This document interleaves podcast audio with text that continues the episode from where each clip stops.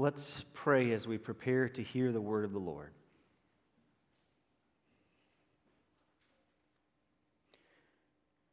Lord, you come to us with your comfort. You come to us with your power. You come to us with what we most stand in need of. Lord, today we ask that you speak to us through your word. Help us to hear your word as you speak with your power and your authority, and help us to, to truly receive what you have to say. And Lord, work not just through your word, but through your spirit within us so that we are, so that we are receptive, so that your word is able to change our lives. Father, all of us need transformation. All of us need comfort. All of us need hope. We pray that you provide each one of us with what we need this morning. Amen. So, as I mentioned a bit earlier, Mac and I will be preaching through Isaiah chapters 40 to 55 this summer. Isaiah 1 through 39 is focused on the Lord really declaring a lot of judgment on sin, judgment on his own people, judgment on the nations around him. And then in Isaiah 40 to 55, we have a turn where the Lord continues to continues to offer condemnation of many wrongs, but more and more there is this turn toward hope and restoration after a time of struggle and even exile. And after the last couple years of the pandemic, all of the challenges that we've faced, Mac and I felt like it would be really good to spend some time in these chapters that, that really help us to hear that, yes, the Lord is righteous and powerful and, and has a certain way that we should live, but, but along with that, He is gracious and compassionate, that He truly loves us as His children. So that is where we will be spending this summer, reflecting on what God shows us and how He shows us His grace and a new and transformed way of living. So, we've early in the service read through, or in different ways worked through Isaiah 41 through 11. We're going to pick up now with verse 12 and read to the end of Isaiah 40. So, hear now the word of the Lord. Who has measured the waters in the hollow of his hand, or with the breadth of his hand marked off the heavens? Who has held the dust of the earth in a basket, or weighed the mountains on the scales and the hills in a balance? Who has understood the mind of the Lord, or instructed him as his counselor? Whom did the Lord consult to enlighten him, and who taught him the right way? Who was it that taught him knowledge, or showed him the path of understanding? Surely the nations are like a drop in the bucket. They are regarded as dust on the scales. He weighs the islands as though they were fine dust. Lebanon is not sufficient for altar fires, nor its animals enough for burnt offerings. Before him, all the nations are as nothing. They are regarded by him as worthless and less than nothing. To whom then will you compare God? What image will you compare him to? As for an idol, a craftsman casts it, and a goldsmith overlays it with gold, and fashions silver chains for it. A man too poor to present such an offering selects wood that will not rot he looks for a skilled craftsman to set up an idol that will not topple. Do you not know? Have you not heard? Has it not been told to you from the beginning? Have you not understood since the earth was founded? He sits enthroned above the circle of the earth, and its people are like grasshoppers. He stretches out the heavens like a canopy and spreads them out like a tent to live in. He brings princes to naught and reduces the rulers of this world to nothing. No sooner are they planted, no sooner are they sown, no sooner do they take root in the ground than he blows on them and they wither. And a whirlwind sweeps them away like chaff. To whom will you compare me, or who is my equal, says the Holy One? Lift your eyes and look to the heavens. Who created all these? He who brings out the starry host one by one and calls them each by name. Because of his great power and mighty strength, not one of them is missing. Why do you say, O Jacob, and complain, O Israel? My way is hidden from the Lord, my cause is disregarded by my God. Do you not know? Have you not heard? The Lord is the everlasting God, the creator of the ends of the earth. He will not grow tired or weary, and his understanding no one can fathom. He gives strength to the weary and increases the power of the weak. Even youths grow tired and weary, and young men stumble and fall. But those who hope in the Lord will renew their strength. They will soar on wings like eagles. They will run and not grow weary. They will walk and not be faint. This is the word of the Lord. So, a couple weeks ago, Laura and I took a quarry tour at the Thornton Quarry. And that is the quarry that, if you're driving to Michigan, there, the highway goes between these two huge holes in the ground. And, and you might not notice it. Some people, I would guess among you, close your eyes and just hold on until you get over it. But it is a huge quarry, one of the biggest in the nation. We had the, the chance to tour it, so we went down into it. And the way they have it set up is it's kind of organized in steps, that every time you go down about 80 feet, and then there's another wall after a while, you go down another 80 feet and another 80 feet. And the way they mine out the quarry at this point is they drill down and they put dynamite in the walls, and then they blow off hundreds of tons of, well, it's mostly limestone in there. They blow off hundreds of tons of limestone off the wall, and then they have this huge front loader that picks up maybe five or six tons at a time and loads these dump trucks that are huge. They carry dozens of tons, not dozens of pounds, dozens of tons of rock up and out of the quarry day after day after day after day. So they, they put us on school buses and we drive through the quarry and they talk about this area and that area and we have this over here and that over there. And this is where the dump trucks dump their loads of, you know, whatever it is, 45 tons or so. And then there's a point in the tour, and, and Laura and I were not really well prepared for this, but, but there's a point in the tour where they, they stop the school buses and they say, well, there's an awful lot of fossils around here because we think this used to be a giant coral reef, and we basically put a dump truck load over there. You can take whatever you want, whatever you can carry, fossils, anything, whatever you can carry, fit on the bus, you can take home. So Laura and I get off the bus and go, oh, well, look at the rocks.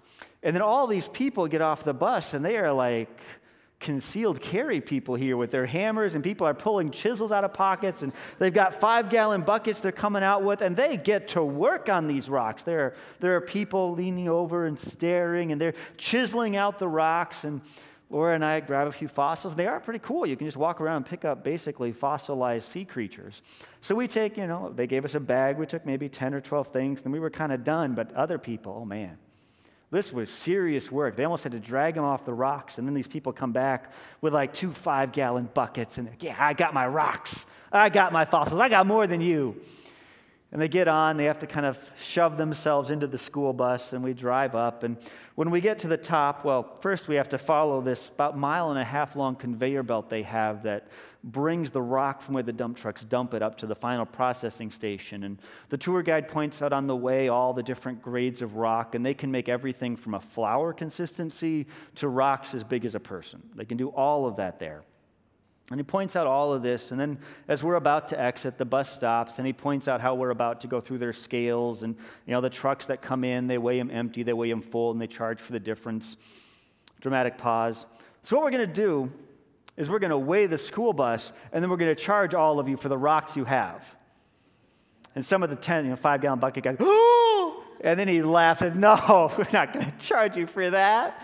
The trucks take out like 50,000 pounds of rock at a time. We're not, you, you got nothing. It's, it's a drop in the bucket.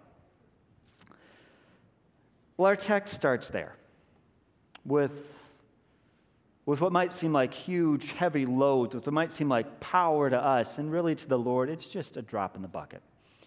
It's just, it's just dust on the scales cosmically.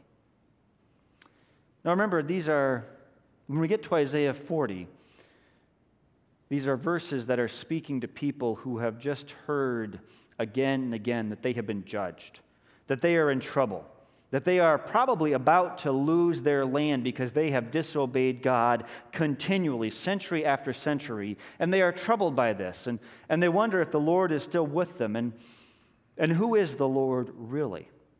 And so Isaiah 40 sets out to recalibrate their sense of things. And verses 12 to 26 show us that, that the key thing that God's people need to do is to behold our God. Behold our God, says verses 12 to 26. And, and we're going to go through these verses relatively quickly and then really slow down for some verses at the end. But these verses really want us to look at the Lord and to really pay attention to who he is, not just a, a quick glance or, yeah, I, I know, I know, I know, he's God, yeah, yeah, yeah, but to really think through what does it mean that he is the Lord God and how does that compare to other gods. You know, we were missionaries in Nigeria for a few years, and, and often if you go to the market, they'd sell you things in what they called measures. There was this kind of standard bowl that they'd throw stuff in, and, and then they'd pour it into a basket for you or pour it into a bag. And of course, you didn't care about the dusting, the little bit that's left there. Well, if you're walking around with a five gallon bucket of water and you spill a couple drops, you really don't care, right? If you run a huge quarry and a few crazy tourists want to take a bucket full of fossils out, let them take it. It doesn't matter. And what Isaiah 40 tells us is that all the other powers of the world, all these other so called great gods, the gods of the Babylonians, and, and pick your ancient power, pick your ancient people group, or, or pick the powers of today, those great powers, what are they really? dust on the scales, a drop in the bucket. That is all any other power is compared to the Lord God. Only the Lord has held all the waters of the earth in the palm of his hand. Only the Lord has, has held the earth like a basket or, or weighed up the mountains. You know, it took centuries and centuries, but scientists have figured out, and they can figure out the mass of a mountain by doing a lot of measurements and taking careful calculations. But picture that compared to God just being able to, well, lift up a mountain and say, yeah, it, it weighs this much. Or God being able to hold a planet in his hand and say, oh, this is how much this planet weighs. Or God being able to hold a galaxy in the palm of his hand and say, I made this. And this is nothing compared to me, but these are all the details of how I lovingly constructed all of this. The whole universe is like nothing compared to the Lord. And the nations are like nothing compared to the Lord. There was a, a, verse in this text that really confused me the first couple go rounds. I had to go to a commentary for it. But, but it talks about Lebanon and how all Lebanon's forests aren't enough and all its animals aren't enough. And, and the picture the text wants us to have jump to mind, that probably would have jumped to mind for the initial audience, is, is think of a landscape famous for its trees, as Lebanon was truly famous for its cedars in that time. And now picture that whole country being set aflame as an offering and all the animals within it being, being offered to make a sacrifice. Maybe, maybe picture all of Michigan's Upper Peninsula, the whole thing set ablaze, and every animal within it offered as an offering to the Lord. And, and the Lord would look at that and say, That is nothing. That is nothing. And then attention turns to the gods of the nations, and, and it mocks and mock is probably the right word there. The text mocks the gods of the nations because, well, if you're really wealthy, you maybe could go and you could pay somebody to make you a golden god.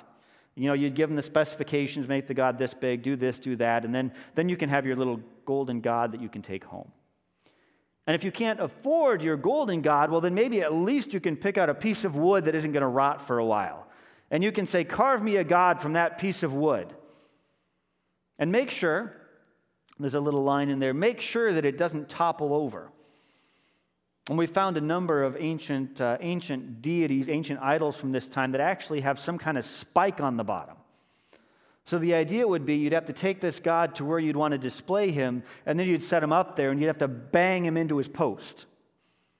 Or otherwise smash him down, because it's, it's really embarrassing if you're in the middle of a worship service and your God falls flat on his face. Like, who who really wants to serve a God who goes splat when you've got company over? And yet, we can figure from that design feature that that probably happened. That there probably was a time when, with some regularity, the ancient idols of the world would just fall flat on their faces during worship services.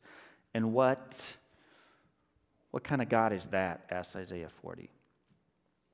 And then Isaiah 40 invites us again to look to the Lord and to see this God who, who spreads the heavens like a tent. And if you've ever been in a tent, they're getting bigger and bigger these days, but if you've ever been in a tent, well, think about what it would be like to inhabit the universe like a tent. To have it be something that you just spread out to cover you for, for your convenience. And this is the kind of Lord God that we're talking about. This is not a small deity. This is nothing you can control. You cannot carry this God home and, and set him up in your neighborhood or in your house to do what you want.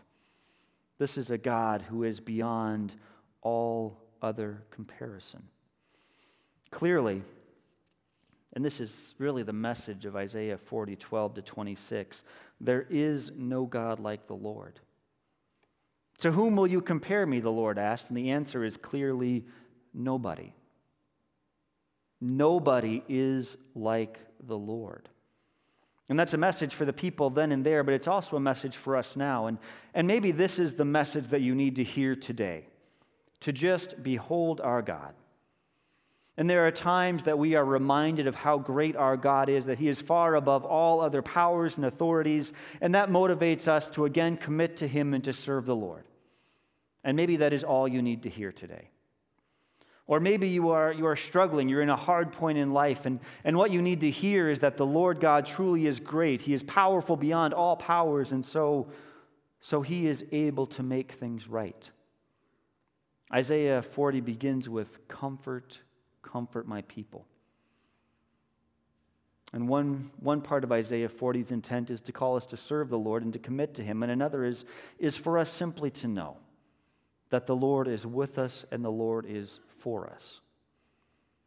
And all these verses that we've talked about so far, all the questions in them, all the, all the images in them would have been, in some respect, easy for Israel to understand. Those people, they knew that the Lord was the only true God. They knew that. This was not new information, but they needed a reminder. They needed a reminder.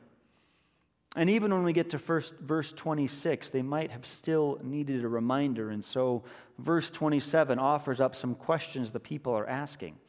And the basic question is what if we can't see God? All right, you tell me, behold our God, but what if I can't see God right now?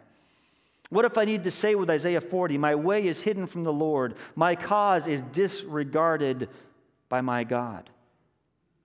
Painful words coming out of real struggle and real questions. Again, at this point, you should expect that, that God's people are looking exile in the face. The Lord has said, You have failed and failed and failed and failed and failed, and my patience is at an end and it's consequence time. There will be judgment. And when these words were first written and afterwards, Israel, Israel is looking at being carried away from the land God has given them and brought to a far distant country. And, and almost without exception, perhaps without exception, when people got carried away like that in the ancient world up to this point, they never came back. It was the end of that people group if some great and mighty empire came and, and carried them off and dispersed them among the, the nations. End of story, finished, done.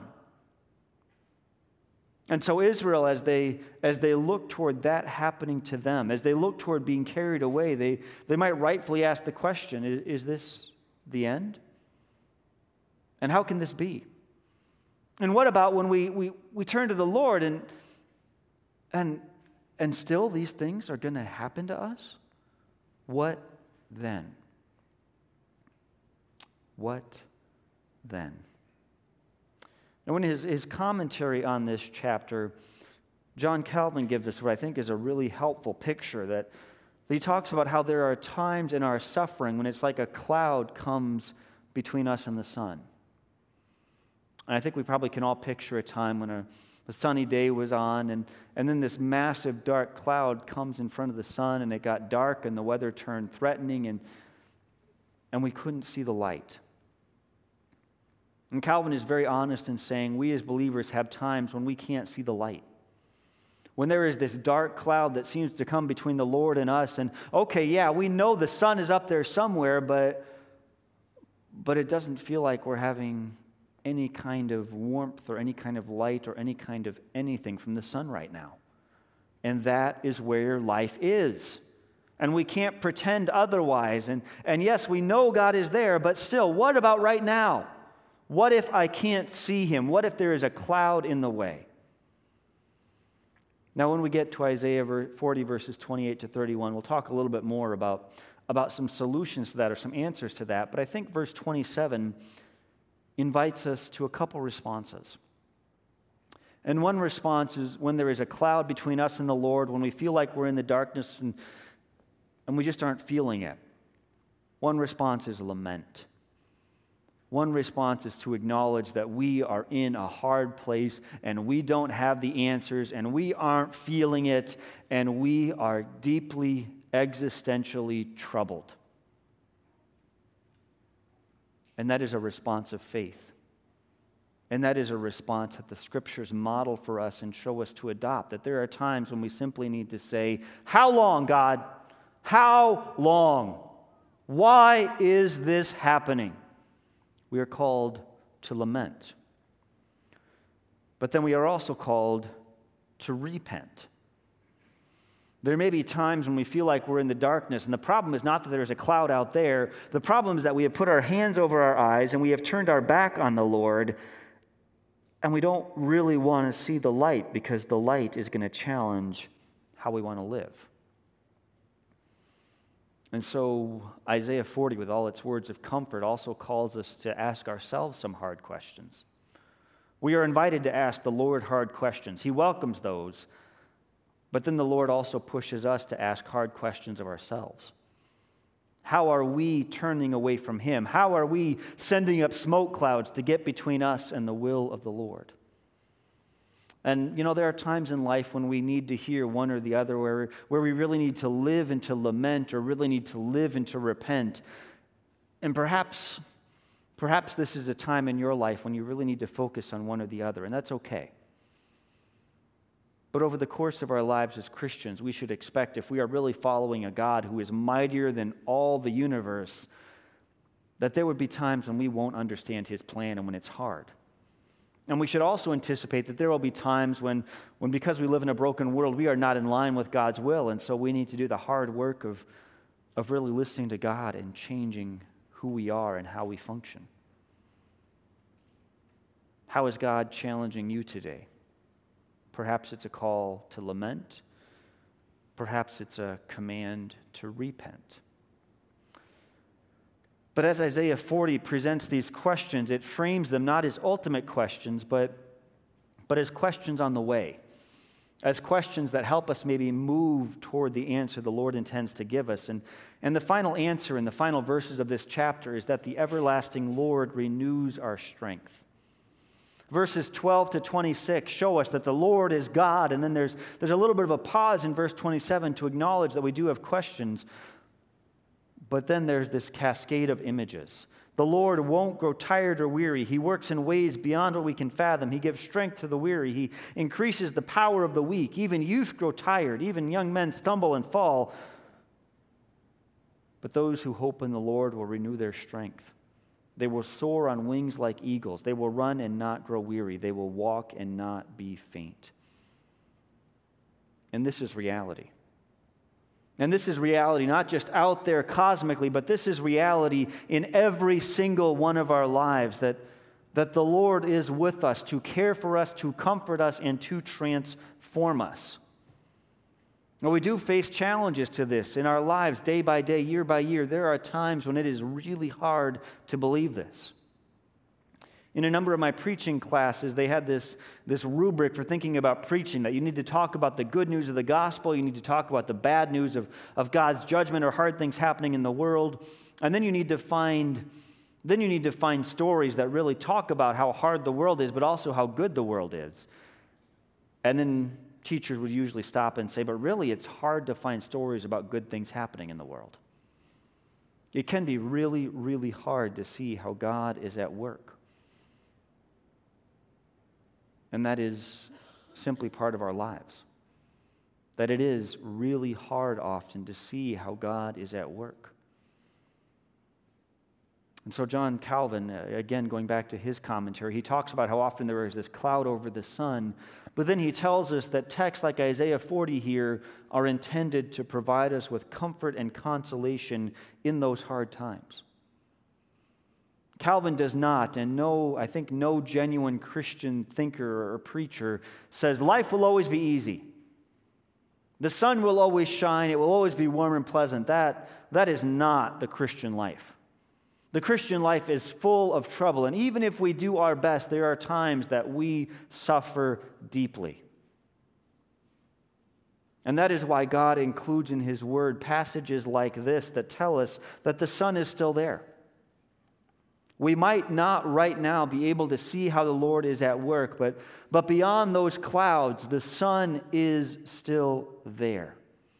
We do sometimes have to wait on God, but waiting on God isn't, isn't frantic, frantic unsettledness, nor is it just marking time with, with impatience, but it can be living in confidence that the Lord does renew us. And if you think cosmically, the biggest, darkest cloud on planet Earth is nothing. Nothing at all compared to the sun that our planet orbits around, and certainly nothing at all compared to the Lord who has made all of this. So the Lord has, well, He has resources beyond what we can dream, and He is at work in ways that we don't often understand or see. If you drive that interstate past the Hammond, Hammond Quarry, well, you really don't see much of it, right? You can kind of glance over and get the sense there's a big hole there, but you really don't see the scope of it. And a lot of the, a lot of the stuff that comes out of there gets used up in the Chicago area. So if you drive around, if, if you're on the Prairie Path or the Great Western, if, if you've ever been somewhere where there's concrete in the Chicago area, and all of us have, right? Well, a lot of that comes from that quarry. And God's grace and God's power and God's presence and God's comfort is a little bit like that quarry, that there is, there is the reality of it and there is evidence of it all around us. Everywhere we go, there is limestone from that quarry, and everywhere we go, there is God's grace. We often take it for granted. We often walk over it. We often don't see it. But everywhere we go, there is God's comfort and God's grace and God's word and God's spirit with us. So, in the weeks ahead, I want to invite you at, at hard seasons, hard days, hard weeks, hard times, that when you step out of your car and step up onto a concrete curb, or when you go for a walk down the prairie path, or, or any time that you see something with a bit of stone in it, that you be reminded that you, re- you be reminded that, that the presence of the Lord is with you. And even if you don't always have the eyes to see it, the Sun is there. And God is there with us. He never leaves us or forsakes us. He may let us pass through really hard times, but He is truly with us, and He will renew us. Those who hope in the Lord do renew their strength in His power. Behold our God. Behold our God who is for us and who is with us. Let's pray. Father, open our eyes so that we can see you. Father, so often in this life, whether because of our own actions or because of things out of our control, we do feel like we are living in the darkness. Lord, we pray that you give us vision to see through the clouds, to see your light. Lord, we pray that you give us the power we need to follow in your way, whether that means we need to repent and turn, whether that means we simply need to pick ourselves up off the ground and, and get going again, or, or whether that means we need to continue in the long walk of obedience and faith. Lord, give us eyes to see. Light up our paths. Help us to follow you. Amen.